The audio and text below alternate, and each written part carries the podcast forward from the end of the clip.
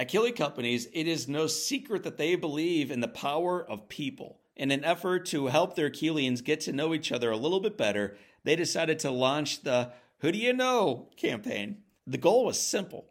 Keelians were encouraged to have a conversation with someone outside of their circle. That's it. These conversations, however, have brought people together and farthered their world class culture. Shout out to the Keelians who have made an effort to have meaningful conversations with new friends. You can learn more about those conversations, about those amazing friends, by visiting them online at Keeley Companies. Welcome to the Live Inspired podcast with John O'Leary. John is the number one national best selling author of the book On Fire. He's a world class inspirational speaker, and he's the host of the Live Inspired podcast. John interviews extraordinary individuals on their life story so that you can wake up from accidental living and more fully live your life story. Here's your host, John O'Leary. Well, hello, my friends, and welcome to the Live Inspire podcast with John O'Leary. We've got a treat for you today. You're going to need a, let me just give you the list. You ready? Get your pencils in hand, pieces of paper. Good. You'll need a pair of running shoes you will need a set of Kleenex, maybe even an entire box, because this is going to get a little bit emotional. You may need uh, your, your favorite country's flag to celebrate the Olympics, but the medal we'll be pursuing in this race is not one of achievement ultimately, but one of profound love and acceptance and of what it looks like to finish strong together. Today's guest has arguably become the most famous Olympian ever to finish last in an Olympic race. At the 1992 Olympics in Barcelona, Derek Redmond, that's today's guest, was among the favorites to win the 400 semifinal. As he passed the 250 mark, more than halfway through, in first place, the unthinkable happened. He tore his hamstring. He began grabbing his leg. He began hobbling forward. He fell to the floor and ultimately, Derek seemed like he was going to give up in a fit of agony. And yet, determined to finish the race strong, he began to stumble toward the finish line. He pulled himself up and continued to hop forward, hobble forward, stagger forward, and then he fell again. Each time he fell, Olympic officials would come over to try to take him off the course, take him onto a stretcher, get him out of the stadium, let the real athletes compete. And each time Derek pushed them back. He continued to push them back until finally an arm came around him that he could no longer push away. It was the love and the arm and the touch of a father. My friends, in what is without a doubt my favorite video ever of any Olympics that I've ever seen, it's the story of an athlete expected to finish first, finishing last, but crossing the finish line maimed and weeping and injured and hobbled and radically victorious in the arms and the clutch of his father. What a story. A broken child finishing strong with the father's love. That will play, I think, during the Olympics, but it's going to play well also during our lives. Get ready for Derek to describe the tumultuous journey that led to that iconic moment in the 1992 Olympics, as well as lessons that he's learned in perseverance and teamwork, self belief, and life.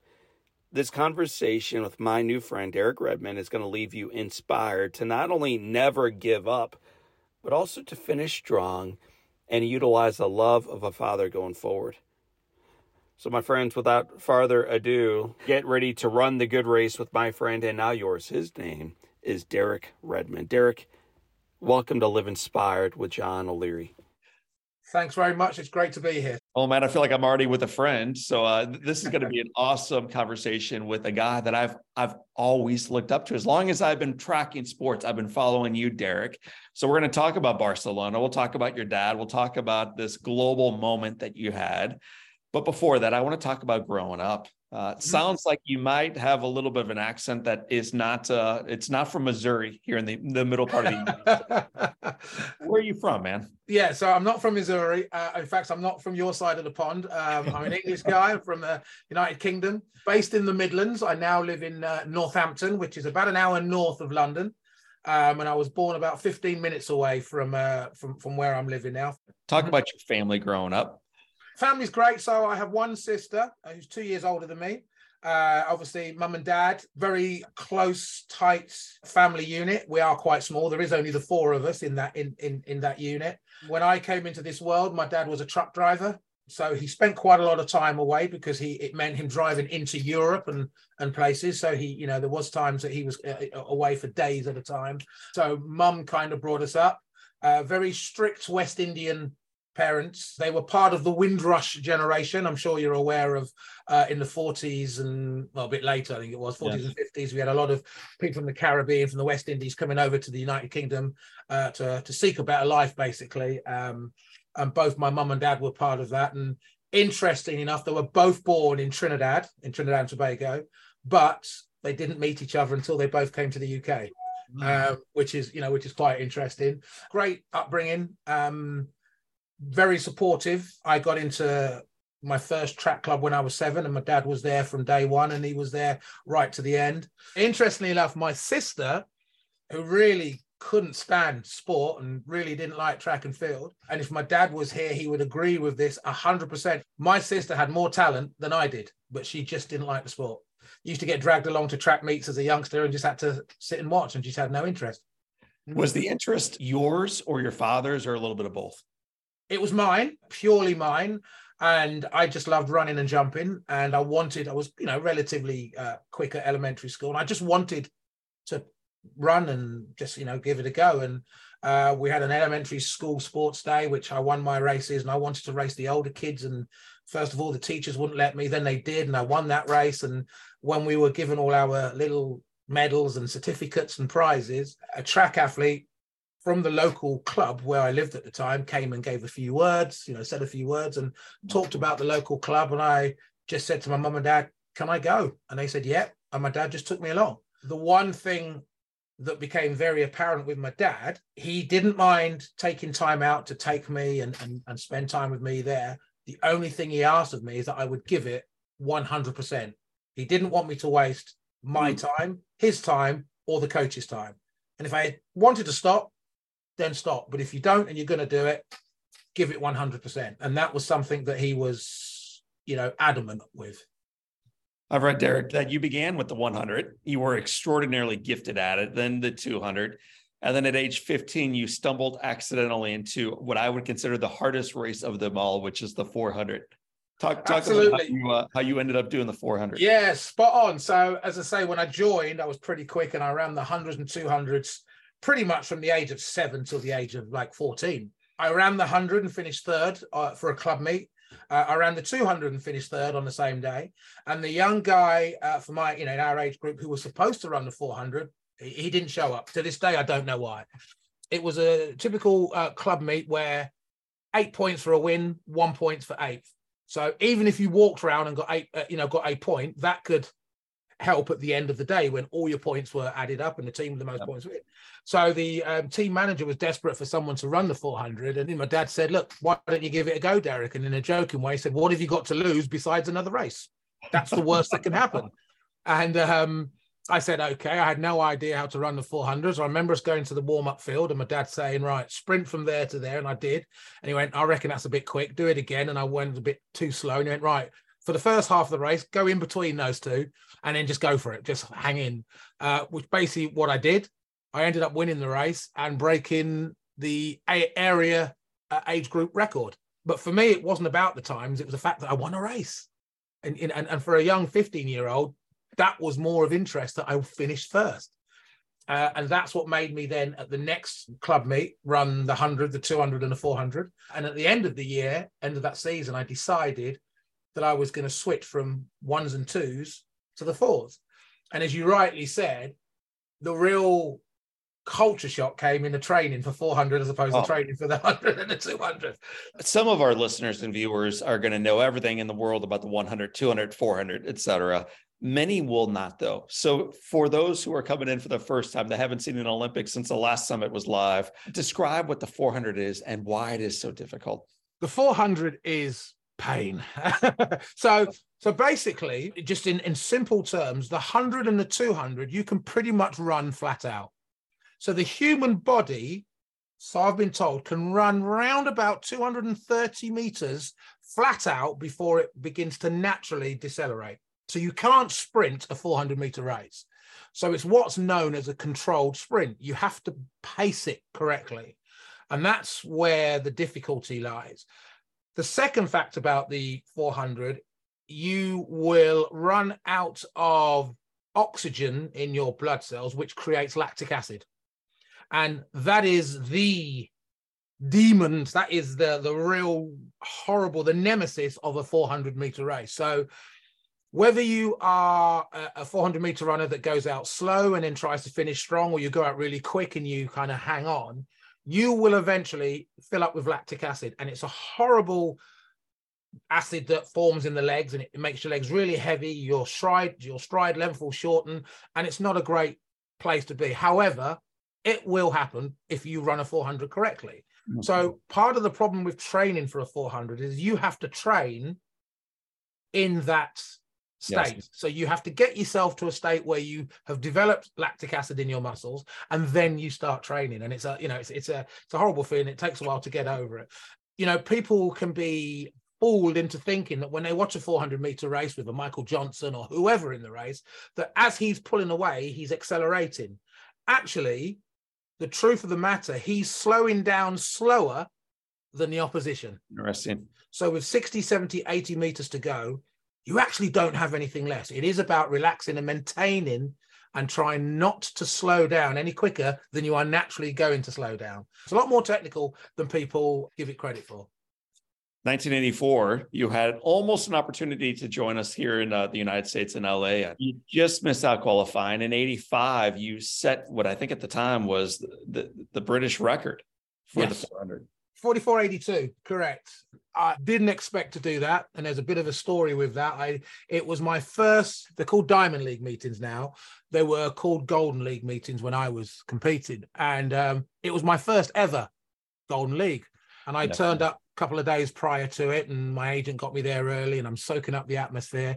But i had that that feeling of getting a bit of a fever and you know the sore throat when you swallow and yes, the, the, the, you know the congestion and the coughing and sneezing all that sort of stuff anyway it kind of got worse and by the time the race come uh, the meet come around got a thumping headache and all the usual symptoms i remember going down to the track and as i'm starting to warm up i said to another english athlete who was in the same event a bit more experience than me, picked up a silver medal at the 84 games.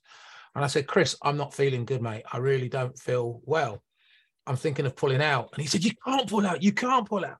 And the agent, my agent who'd got me the, the race, was quite a tough guy. And, you know, he said it as he said, he go, and his name was Andy, Andy Norman. Said, If Andy, if you pull out, Andy's going to kill you. You'll never get a race in Europe again. That will be it. Your career just about to be done.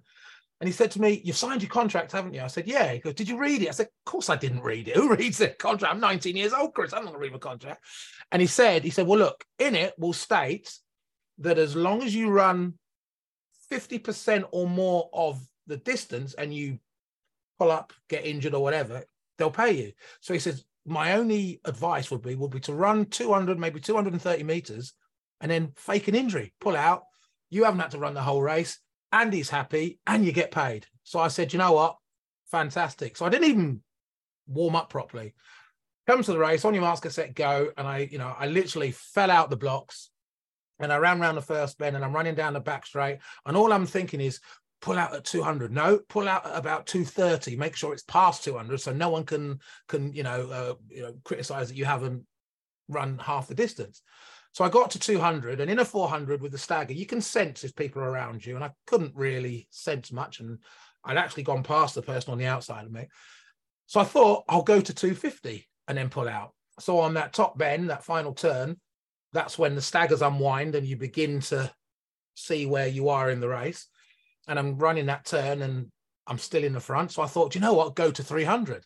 So I get to 300. We're now into the home straight, and where you are is where you are. And I was in front. And the thought that went through my mind was, go to 350 and then pull out. So I carried on to 350 and the crowd's all clapping. And I got to 350 and I thought, oh, do you know what? Just finished the damn race. So I carried on, went over the line. The clock stopped at 44 and I'd never run under 45 then. And I thought, oh, clocks are broken. and it stopped at 44.82. And I remember my agent being in the middle and saying, You've just won, you've broken the British record. Oh, fantastic. And I was, you know, I was feeling all right at this stage. And he said, Go on a victory lap. And I said, What's one of them? I've never done a victory lap. just go around and cheer and wave. And so I kind of jogged on my victory lap, and the crowd's going wild. And it's a stadium record, and I broke the British record. And I got maybe a third the way around on this victory lap. I remember going, My headache's gone. I can breathe. My throat hurts. And then the minute I thought about it, within five seconds, all the feelings came back again. Yeah. And I just, oh, went, it was like hitting a wall, like I went through an illness, invisible wall. And everything just came back. And I just felt dizzy, lightheaded. And I just cut across the field to the other side, waved as I came down the home straight. And then when I found a, a dark place in the changing room just to lie down. Um, so the weirdest, strangest, situation because it was the last thing I expected to break a British record when I was feeling feeling so bad. So um, to this day, I don't know how or why that happened. Well, what's so ironic about it is you are so committed to outcomes. Like I've just I followed your success, and when you seek something, you run through it and you run through the pain. So to mm-hmm. hear you at the world record this this time that you achieved this incredible accomplishment, you weren't seeking it actually. You were seeking just the next 50 meters, just 50 meters. Yeah. 50 yeah. Meters. Absolutely. And it's quite funny because with what I do for a living now speaking, sometimes I say, you know, a lot of times I say that when we have a goal or a, an aim, a dream, a target, whatever, you can't take just one step to it. You know, it's it could be lots of little steps. And in a 400, there could be 400 steps. You know right. each meter might be it could be 40 every 10 meters it could be 50 you know and you sometimes have to break these things down into small controllable chunks. And it's a bit like climbing a mountain you know you've got this huge mountain that you want to climb and you could be climbing and climbing and climbing and climbing away and people you know we're a group of people and look up and someone says oh god look how far we've still got to go. We've been going for ages. My response is yeah but turn around and look how far you've come. Mm. and that is worth sometimes celebrating and that turning around and seeing how far you've actually come could be the thing that gives you the momentum and the and the energy and the enthusiasm uh, and the zest to keep on moving forward. And you know, so yeah, I, you know, I do believe that sometimes it, it is a case of breaking these things down into segments, and that's all I concentrated on was each fifty. Well, once I got to the two hundred, it was just fifty meters, uh, and the next thing I know, I'm running over the line in, in a new British record. Derek, you're talking about taking the next step and the next step and the next step, and, and training is brutal, but you have a goal in mind. You know what the summit looks like, and you want to make it into the Olympics.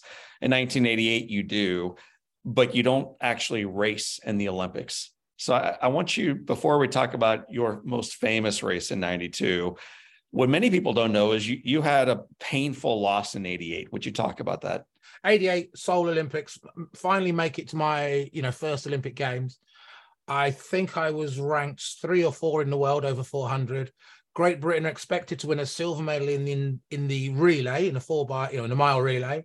And I'm expected to make the final and possibly medal in the individual.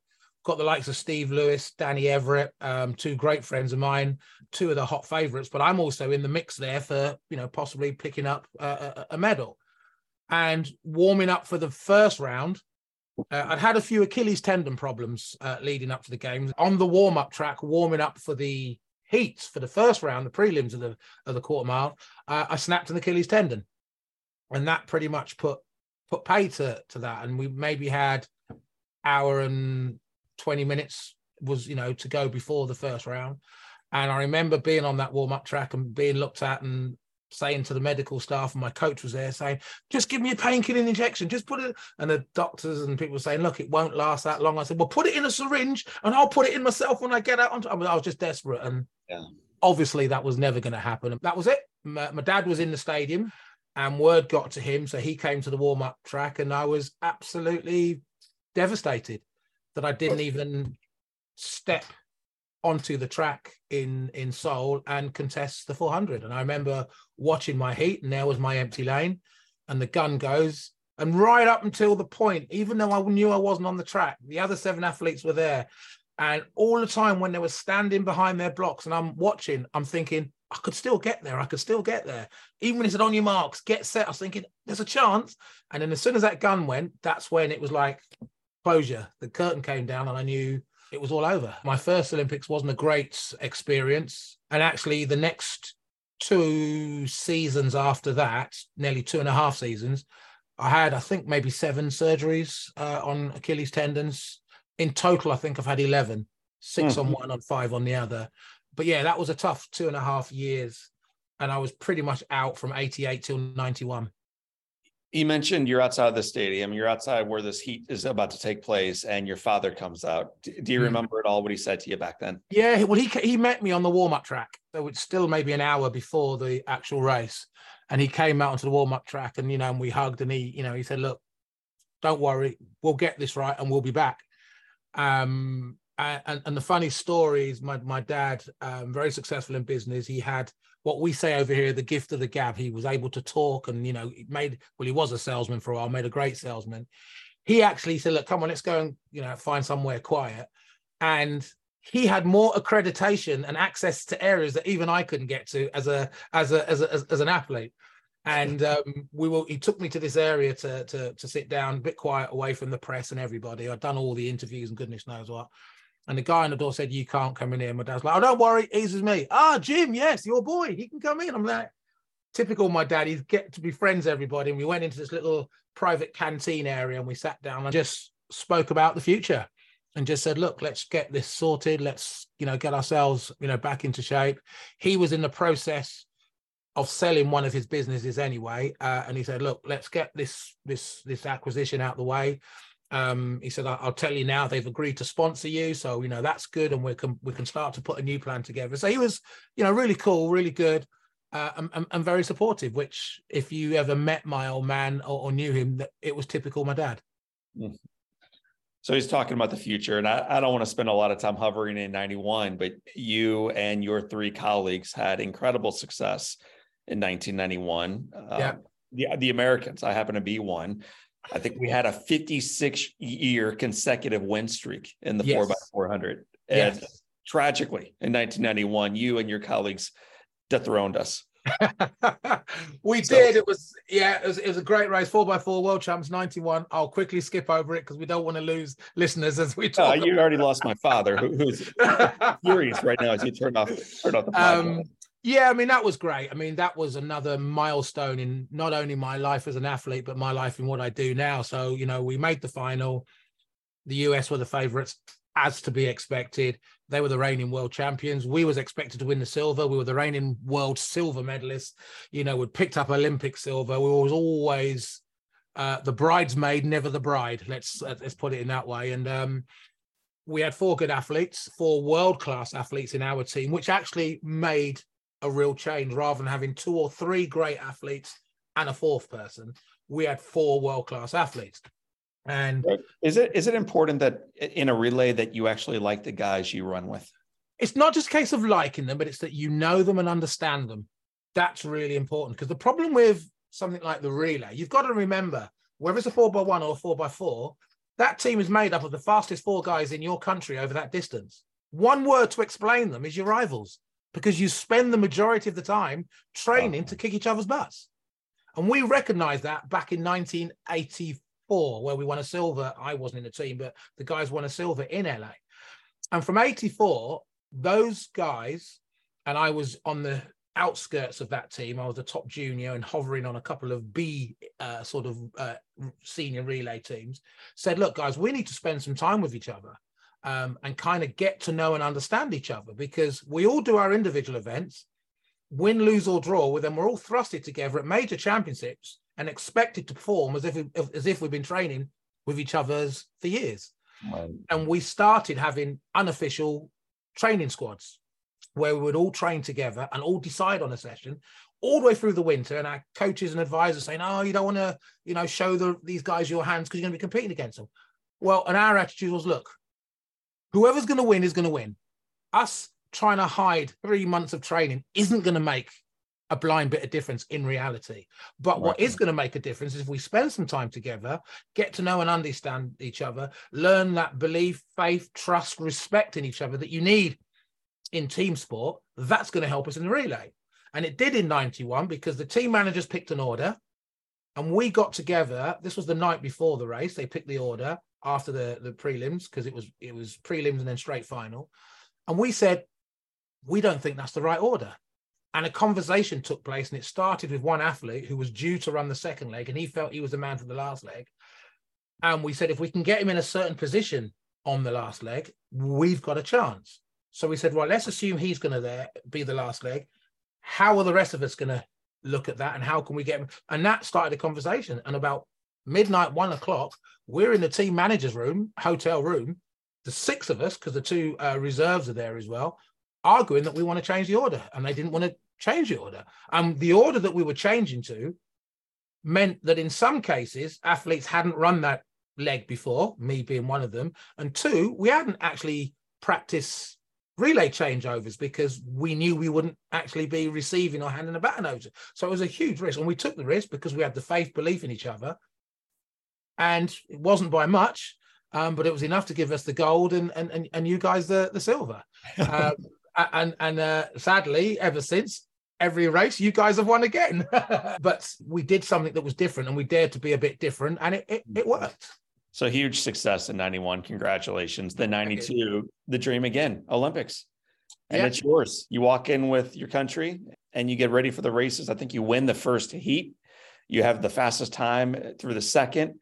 Yeah. And now you're in the semifinals. And this is the moment in time that's going to make you globally known, not only in 1992, but here we are decades later, and it's yeah. still a known story. So I'd like you to just slowly jog us through that race. Yeah, uh, as you say, won the first two rounds. Uh, the interesting thing about the first two rounds is I hadn't yet really pushed myself. I'd done enough to qualify because there's no point in breaking the world record in in the in the, in the prelims because all that does is get you into the second round. Um, so I, I, I had I had run well within myself for the first two rounds again coming off of a, a bit of a, a, patchy period with uh, injury problems and still having to be very careful with my Achilles tendons. And if you ever look at a picture or see the race, you'll see one of my Achilles tendons is still strapped up. Um, so we come to the semi final. Uh, there's two semis, first four in each to go through. Um, my biggest rival in there is uh, my good friend Steve Lewis. And uh, another guy, Roberto Hernandez, but I've already beat him in, in one of the prelims. So as far as I was concerned, he was the only other person that was, but Steve was my only real competition. I was also now going to run a harder race and, and run a bit quicker. Um, and yeah, warm up's great. Everything's great. My mind's right. Everything's all good. And uh, the gun goes. I get the fastest reaction out of all eight of us in the uh, when the gun goes off. And I run the first sort of 80, 90 meters, how I break it down. And um, things are great as I'm going into the uh, back straight. I normally, as my coach refers to it, put the burners on. And if you imagine a rocket and the burners going on, and for about 30 meters, I accelerate into the back straight. And then the burners go off and I freewheel for the next 170, 180 meters, not slowing down, but just holding that speed. And I was going that quick, I decided not to put the burners on. I thought just keep at this speed and just freewheel until the next point where I would then, you know, make the change. And as I'm just freewheeling down the back straight, I'm catching the guys on the outside. I can't see the guys on the inside. And I just hear this funny pop. Um, and my first thought was it was something in the crowd. And if you can hear something so specific, you're obviously not concentrating. Mm-hmm. And I remember hearing a pop, and I actually said to myself, Come on, Redmond, concentrate, because I'm thinking it's something in the crowd. And I carried on running for maybe two or three more strides. And then two, three strides later, I felt this wrench in my leg. And it's the most painful thing, and I just I knew instantly what it was. You know, it's a hamstring one, and at that point, when you're so my back straight 100 is run at about 10.2 pace for the for the hundred. you've got to understand that's because it's a rolling start. So I crossed that start line, if you like, at yes. speed, but it's about 10.2. So I'm running pretty quick. So to be running at that speed and then you pull your hamstring, the first thing you want to do is stop. And I just grab the back of my leg. I know what it is, and I just want to stop. And I know what it is instantly, and I am just mortified. I am absolutely. I don't want to use any bad language, but I am mortified. I am just throw my head back in agony and in disappointment, and I hit the deck and I'm slap the deck, and I'm just oh why me? And I just lose it for a few seconds cannot believe this is happening again, especially when I was in such good shape. Derek, were you were you on the ground? And because yeah. the video is so telling, were you on the ground, hitting the ground, and in agony, emotionally, physically, or both? Both, both, hundred percent both. I'll be honest with you, it was very painful, but I would say the emotions were possibly more apparent, and I hmm. could feel that more than I could the pain. You pulled yourself up though, and you kept on haltingly and awkwardly hobbling and hopping your way forward. Why not just stay on the ground? Well, the first thing that went through my mind after you know a few seconds of, and it was only seconds. The first thing that went through my mind was it was the first four to qualify, and when I kind of looked up at the track, the athletes were still running. Yeah. They maybe had 130, 140 meters to go, and the initial thought was if I get up now and start running, I'll catch them and still qualify. And that's what got me from the ground to my feet. And I start hobbling, and then it's now more pain and and and uh, and and I can feel, and I'm just frustrated and I'm desperate at the end of the day, and I'm hobbling towards the 200 meter mark, and I remember kind of looking across the track to see if I was gaining on these guys. They've obviously finished. They've been interviewed. You know, they've had a shower. Their hair's dry. I mean, the race is over and and then my mindset changed from wanting to qualify because again that's been laid to rest i can't do anything about that and then the next thought that instantly went through my mind is i need to finish this race um, not for anybody else for me and the reason i needed to finish that race is because i had to live with myself for the rest of my life and i felt i could live with finishing eighth and being knocked out in the semi-final Yes. But I didn't want to be beaten by the Olympics again because I'd been beaten by the Olympics in in in 88. Yeah. And and that was the reason why I I carried on. I also felt I remember thinking it'll be a great base to to work towards the uh, 96 Olympics which were being held in Atlanta. You know, you know, I got through to the semi-final right. The next one is the final. Um, but if I didn't do that, I had no solid foundations to work on physically or mentally and that's why I carried on. And there was some medical staff and officials who were trying to stop me, thinking, "What's this crazy guy doing?" And I, it, I kind of hobbled around the final turn, and by this time I'd sort of staggered out of my lane. And then the last thing I expect to see over my left shoulder, I could sense this person coming towards me in my peripheral vision. And at the point I didn't know who it was, and they were getting closer and closer. And as I had already done with other officials, I kind of fended them off and you know shooed them away, so to speak. I heard my dad's voice, and mm. my dad's got a very distinctive voice. Sounds like Barry White, very deep. Uh, and I just heard him say, "Derek, it's me. It's me. You don't need to do this." And I remember just kind of looking. Now, a sane, normal Derek Redmond would have said, "What on earth are you doing here?" well, just to remind our listeners, uh, who have somehow not seen, you know, it's been seen by hundreds of millions around the world, but maybe one person listening or watching hasn't. There's 65,000 people cheering and watching this from the stands in Barcelona. There's millions or billions more at home watching from the comfort of their own couch. And there's this hobbled athlete who's broken down, who should get off the track. And yeah. the officials are trying to usher him quickly off the track. Yeah. And then there's this larger figure who approaches from behind and it's your dad. Yeah. You don't have to do this. Yeah.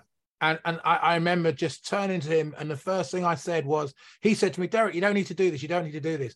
And I just said, I do. Just get me back into lane five. And I'm shouting and I'm cursing at my dad to get me into lane five.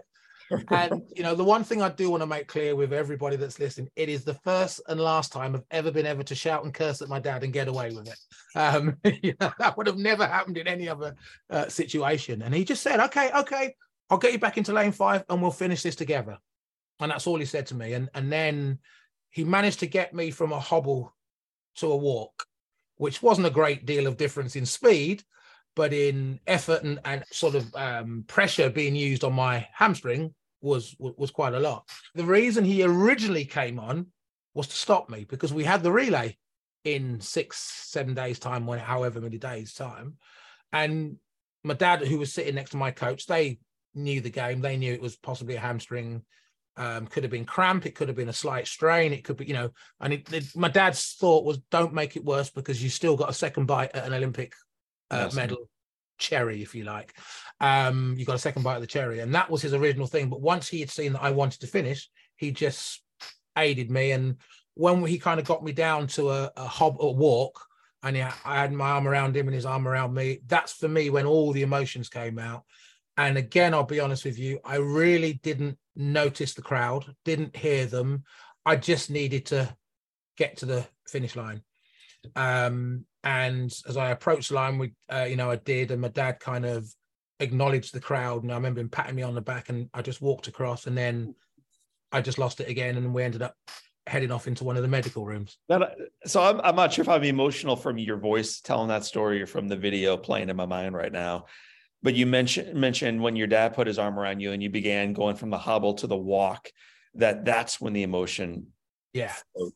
Why? What what was the emotion you were feeling right then? What what were the tears? Um, well, why did it happen? First of all, I think because my dad was next to me and he was someone I could be me with. I could relax, I could be me. And as I said, I forgot about everything else of where I was, the tens of thousands that were watching and the millions that were watching on, you know, live and the millions that were watching on TV. I forgot about all them and it was just me and my dad. And I could be me in front of my dad. There was no apps, there was no game to play. And I think because of that, I was able just to be me, which was at that point totally gutted, devastated, upset, obviously, and I just broke down. Um, and you know that those emotions were of that frustration, upset, um, disappointment, annoyance, all of those things wrapped into one. And yeah, the pain, but that that was that was last on the yeah. on the list if you wanted to. It was all of the other things, you know, all the commitment the time the effort everything you've been through kind of flashes back and it was it was that that was upsetting and i wasn't gonna win an olympic medal because i was going to win a medal. Hopefully the gold possibly the silver. Without doubt it would have been at least a bronze. Um, i know that in my heart of hearts whether people believe that or not that's down to them but i can only go on my own feeling and what i'd done and what i felt i was able to do. And it didn't happen. One of the things that happens, and if you ask any Olympic medalist, and I'm sure you've, you have had the pleasure of interviewing medalists, and if you ask them what's that feeling on a rostrum, uh, or a medalist, World, Olympic, Commonwealth, Europeans, because I've had it, the first emotion is one of relief. And if you don't believe that, have a look at some footage of an athlete, swimmer, whatever, having a medal placed around their neck. The first thing is that they do is they look at it and then they go, relief. Yeah.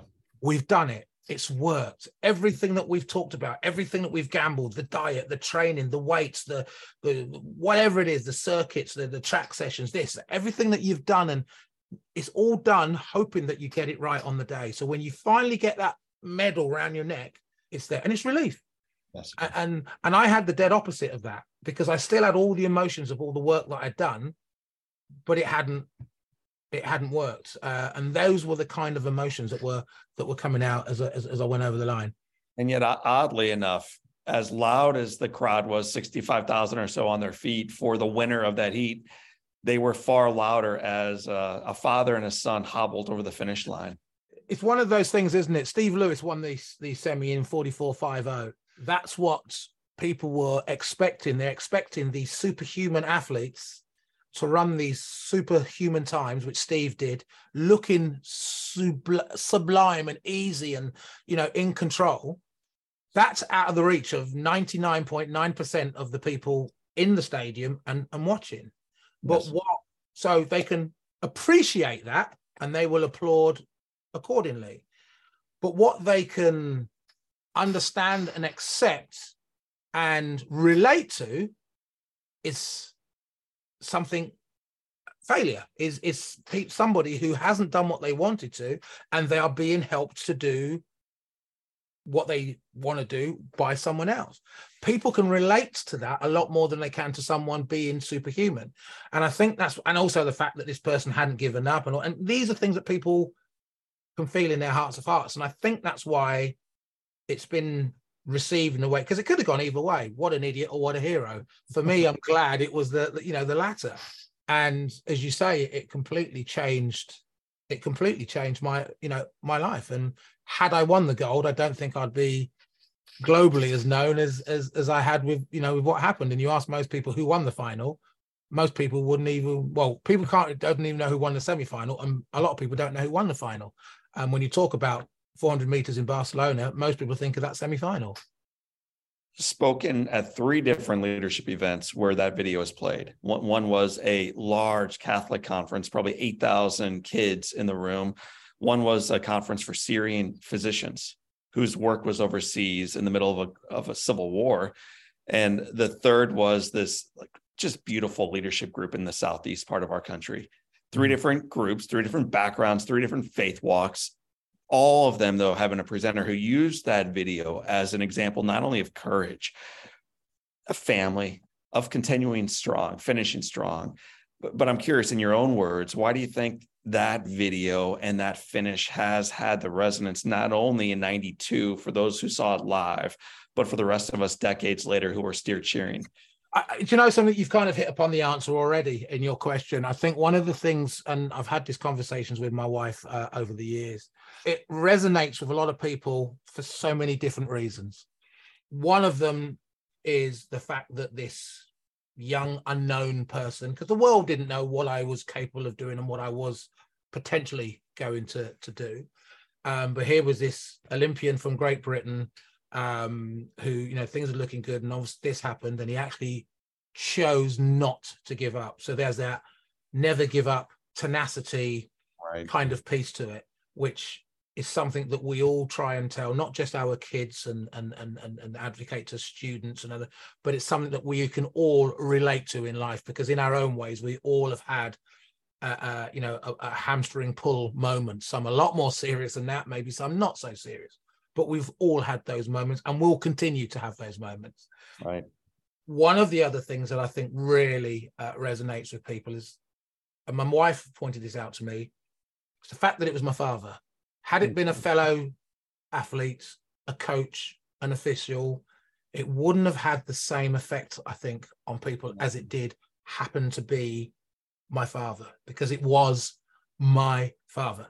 Um, you know, it was my dad. Um, the guy that pushed me, that supported me, that disciplined me, that guided me, mm. that bankrolled me as a kid. You know, all of these things that that, that, that parents do, and there he is at, at, at that time, and it was testimony to the kind of relationship that we had, regardless to that. People think that made our relationship. That was just a t- tip of the iceberg uh, representation of the relationship that we already had. Um, so I think these are the some of the reasons why it hits so many people because it can hit people on so many levels. You don't have to be an Olympic level performer to relate to it. You don't have to be a millionaire, a billionaire. You don't have to be of a certain age. This, for some reason, resonates. And I have had over the years, 30 years uh, or plus now, um, 33, 33 years, so much information from people asking me about that, writing to me about it, telling me how it's inspired them. I remember being asked to present some awards at a military event where, you know, former soldiers had lost limbs, yeah. uh, uh, you know, rep- you know, fighting for their country. And I got introduced as this Olympic hero, and I was presenting to a, a young uh, soldier, say young, I think he was in his 30s, who lost both his arms and both his legs you know, fighting for his country, but did Ironman. Mm. You know, and I was presenting him, and, and I had my speech written, and they introduced me as this Olympic hero, and they showed my own. And I went up there, with, took my piece of paper out, and I actually said, you know what, I, I, I can't stand here accepting that I'm a hero. I'm in front of heroes. I was just a guy who pulled a muscle in a race at the end of the day. And I ended up just speaking from the heart, presenting this guy and this and that. And and I remember sitting down on a table after the event, and my wife's with me, and we're sitting down on one of the big tables, and we're all in our tuxedos, and they've all got their, you know, official, you, you know, um, sort of uniforms and stuff on. And these guys are arguing, "Oh my God, what you did! You are a hero. You should, you know." I'm going, I'm not being funny, my friend, but you've got one arm, you've got no legs, and you're calling me a hero. Come on, let's put this into perspective, you know. Uh, and and it was just crazy how this whole process has, has just affected people in the ways that it has. And, and to this day, um, I still can't believe that people look at it in the way that they do. It still shocks me 33 years later, uh, 31 years later. I've, I've seen the video 1700 times and every single time I cry, man. I, I love my dad. And uh, he was the guy who put his arm around me. Now I have the opportunity of putting my arm around him. So I think there's a little bit of that personal feel when I watch that video. But I, yeah. I love the way your father stiff arms security in Spain and says, I'm getting to my son. No, Absolutely. nobody, nothing will stop me. There's no. just brilliant. Absolutely. So yeah, you're a hero for getting back up and hobbling. But man, when I watch that dad come over to his boy, like it, it just grips me. Um, Absolutely. And, and now I've got children. I I see it also from a different side. And again, when you ask, you know, what do you know, you ask what what is it that that, that makes this such a, a, a you know a, a, an experience or a situation that happened, you know, that, that that sort of resonates with people. I think also it resonates to fathers around the world.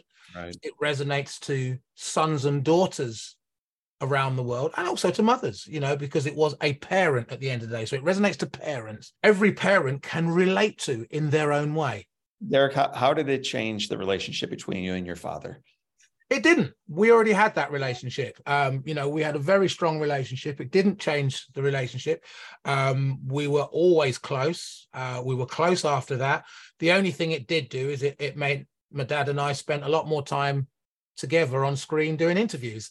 you know, where really my dad was standing at the side off the screen. All of a sudden, we're both being, you know, asked uh, asked questions. But it didn't change our relationship because we had that relationship before that that particular incident.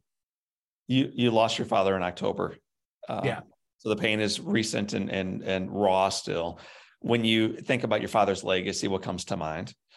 Obviously, that um, that's the, the the thing that immediately comes to mind um, uh, there is another legacy, and I kind of say this with a smile on my face. So my dad was in the meat trade, and without going through the whole whole um, story, uh, background story, he was a specialist in meat products. So just like you have wine sommeliers that are expert on wines and can talk about the grapes and the flavorings and this and that, my dad had uh, a, a, similar ability with meat, whether it was how to cure it, how to season it, how to flavor it. And one of the legacies that my dad has left, and it wasn't his plan, um, a particular chicken organization asked him to come up with a new flavoring for their, you know, to add to their only products. Um, and he came up with this idea. I think it took two or three attempts, and they took one of them on board.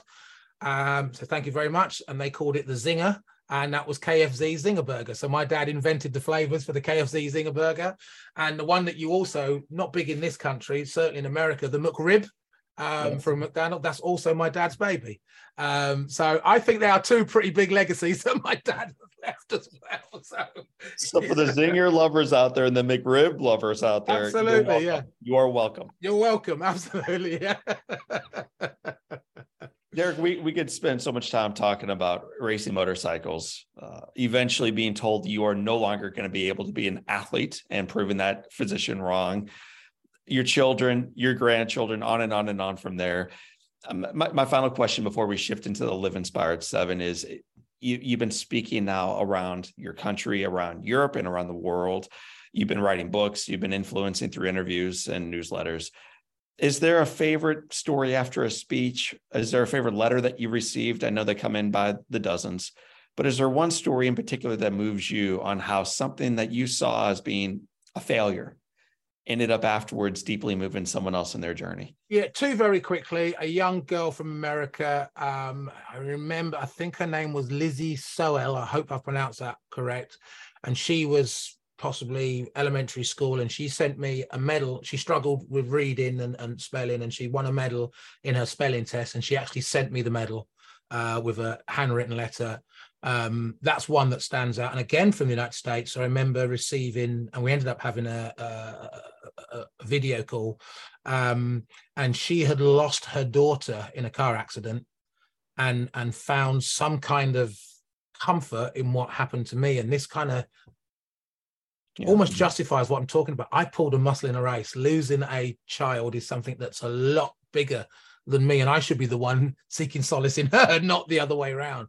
So mm. there, there are two that immediately come to mind, but there are hundreds and hundreds. Um, someone came up to me and said, "Oh, you're, you know, saw your dad's video for the first time," and I have people who weren't even born when it happened coming up to me and saying things. So yeah, it's it's truly humbling. And again, my wife will say, you know, we'll be at an event somewhere and people come up to me and she forgets it because I'm just the guy in the house that puts the trash out and, you know, cleans the cars and, you know, and goes and fills them with gas when they're out. And, and, and all of a sudden she, she forgets. She thinks, oh my God, yes.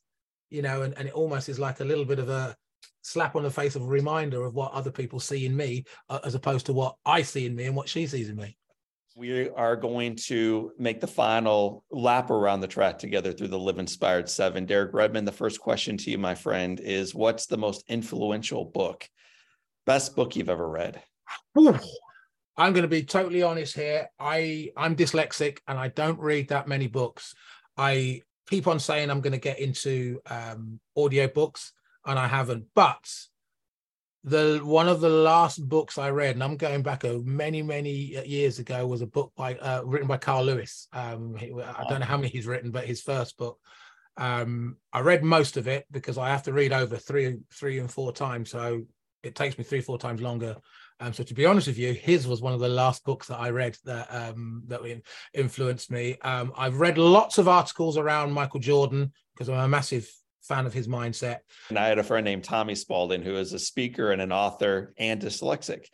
And uh, so for him, I think I asked him his favorite movie. So I'll I'll ask you the same question. What's the best movie you've ever seen? Oh, uh, best movie. Um, so there's one with Denzel Washington called Remember the Titans. Love that film. And again, it's more about what's his, his mindset. It's more about what he brings to the team and how he he. And we're not just talking personalities here. We're talking racism. We're talking a real taboo subject and how we try to bring these these these two separate races literally together. So that's uh, one of my uh, one of my favorite uh, all-time favorite films is um, is Remember the Titans. What what is one positive characteristic or one trait that you possessed as a little boy growing up just north of London that you wish you possessed as brilliantly today? I want to say ignorance, but that's not necessarily the right way. And I'm, I mean it in the right way because when you are younger and you're not as informed, you go about things thinking, well, I can do that. There's nothing to stop me. But the older you get, you understand the things that can stop you. And they're sometimes the little things that, that that that eat away at you and talk to you. And there's sometimes they're the things that are harder to ignore. So innocence, there's mm. the, the right word. I wish I still had a lot more of that innocence, but the older you get, the more experience you come, the more experience you you have, the more uh, you know educated you become, and sometimes that innocence is great, and that's something that I wish I had again.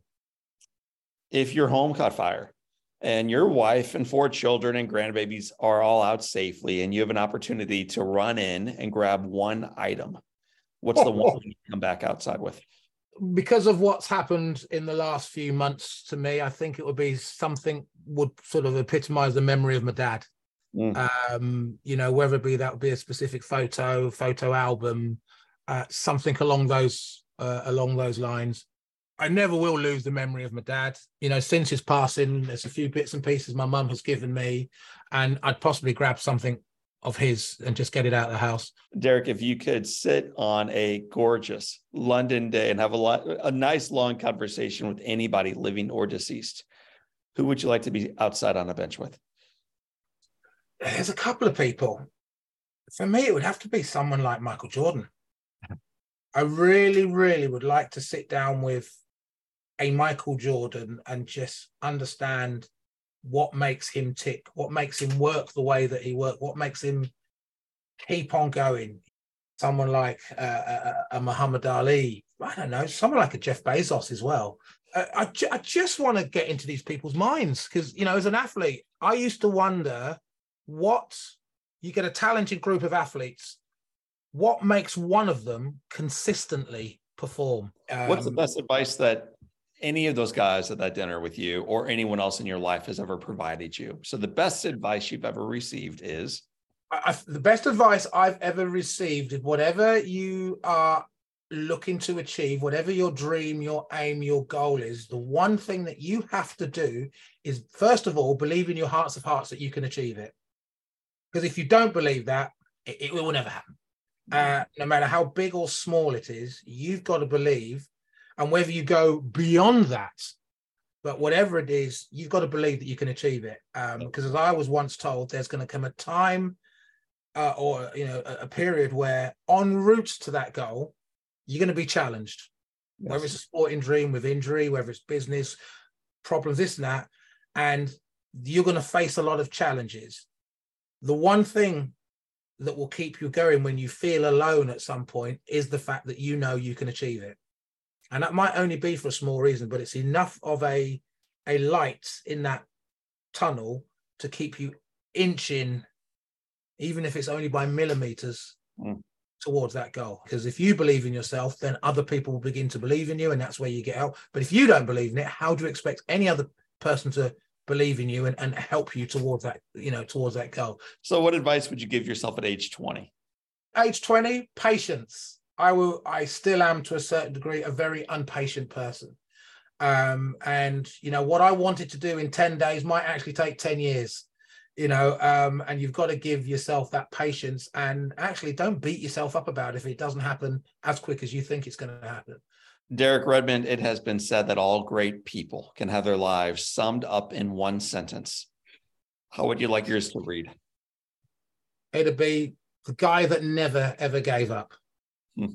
Um, I think that would be uh, the one thing for me because success means different things to different people.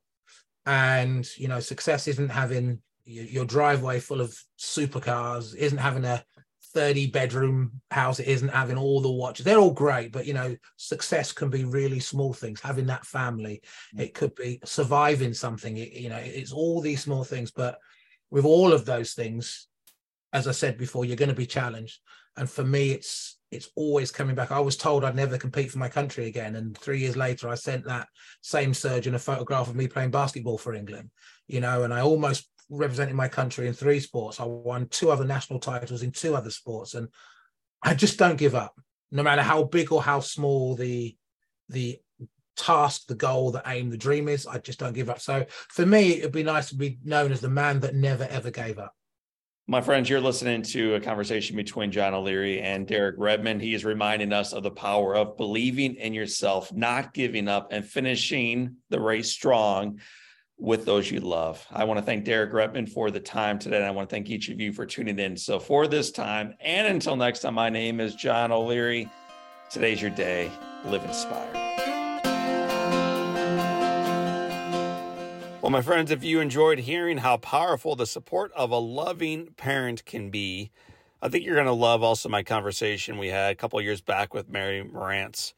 From a family of loggers in rural West Virginia, Mary shares what it looks like to grow up in a deteriorating single wide trailer, and more importantly, what it looked like to grow up with a father who would sacrifice everything, everything to ensure that his little girl had a bright future. This conversation just reminds you that regardless of where you come from, with the love of a family member, a friend, in particular, a parent, we are reminded how firm the foundation is, that in spite of the headwind we may face, that the best is yet to come. And who embodies that more brilliantly, more beautifully than my friend? Her name is Mary Marantz. To learn more about her conversation, and what it means for you and me. Check it out right now at episode 288 or you can let your fingers do the walking for you and visit me right now online at johnolearyinspires.com forward slash podcast. We'll have a link to Mary's conversation in the show notes. If you enjoyed this conversation with Derek Redmond as much as I enjoyed bringing it to you, do me a favor subscribe. Make sure that you get these podcasts sent directly into your inbox. Tell your friends that you work with, that you worship with, that you work out with, that in a marketplace of negativity, you tune into the Live Inspired podcast. And it reminds you that life is not always easy. It's not even always fair, but it is good. The foundation is firm. And with the loving help of a father coming out of the stands, the best is yet to come. We can become that kind of loving embodiment for others, my friends. So, for this time and until next time, My name is John O'Leary, and today is your day. What a gift. Finish strong and live inspired. You know that Keeley Companies is all about fostering the world class culture through their incredible cultural pillars. Well, it was time to add a seventh cultural pillar, Keeley Green. Guided by the mission to raise the sustainability standards by which they design, build, operate, and live, Keeley Green is dedicated to using a holistic approach to leave a positive impact on our environment, create a future that is sustainable for generations to come. In the words of Rusty Keeley, we are just getting started. You can learn more about that just getting started mentality and all the work they do by visiting my friends at Keeley Companies online at keeleycompanies.com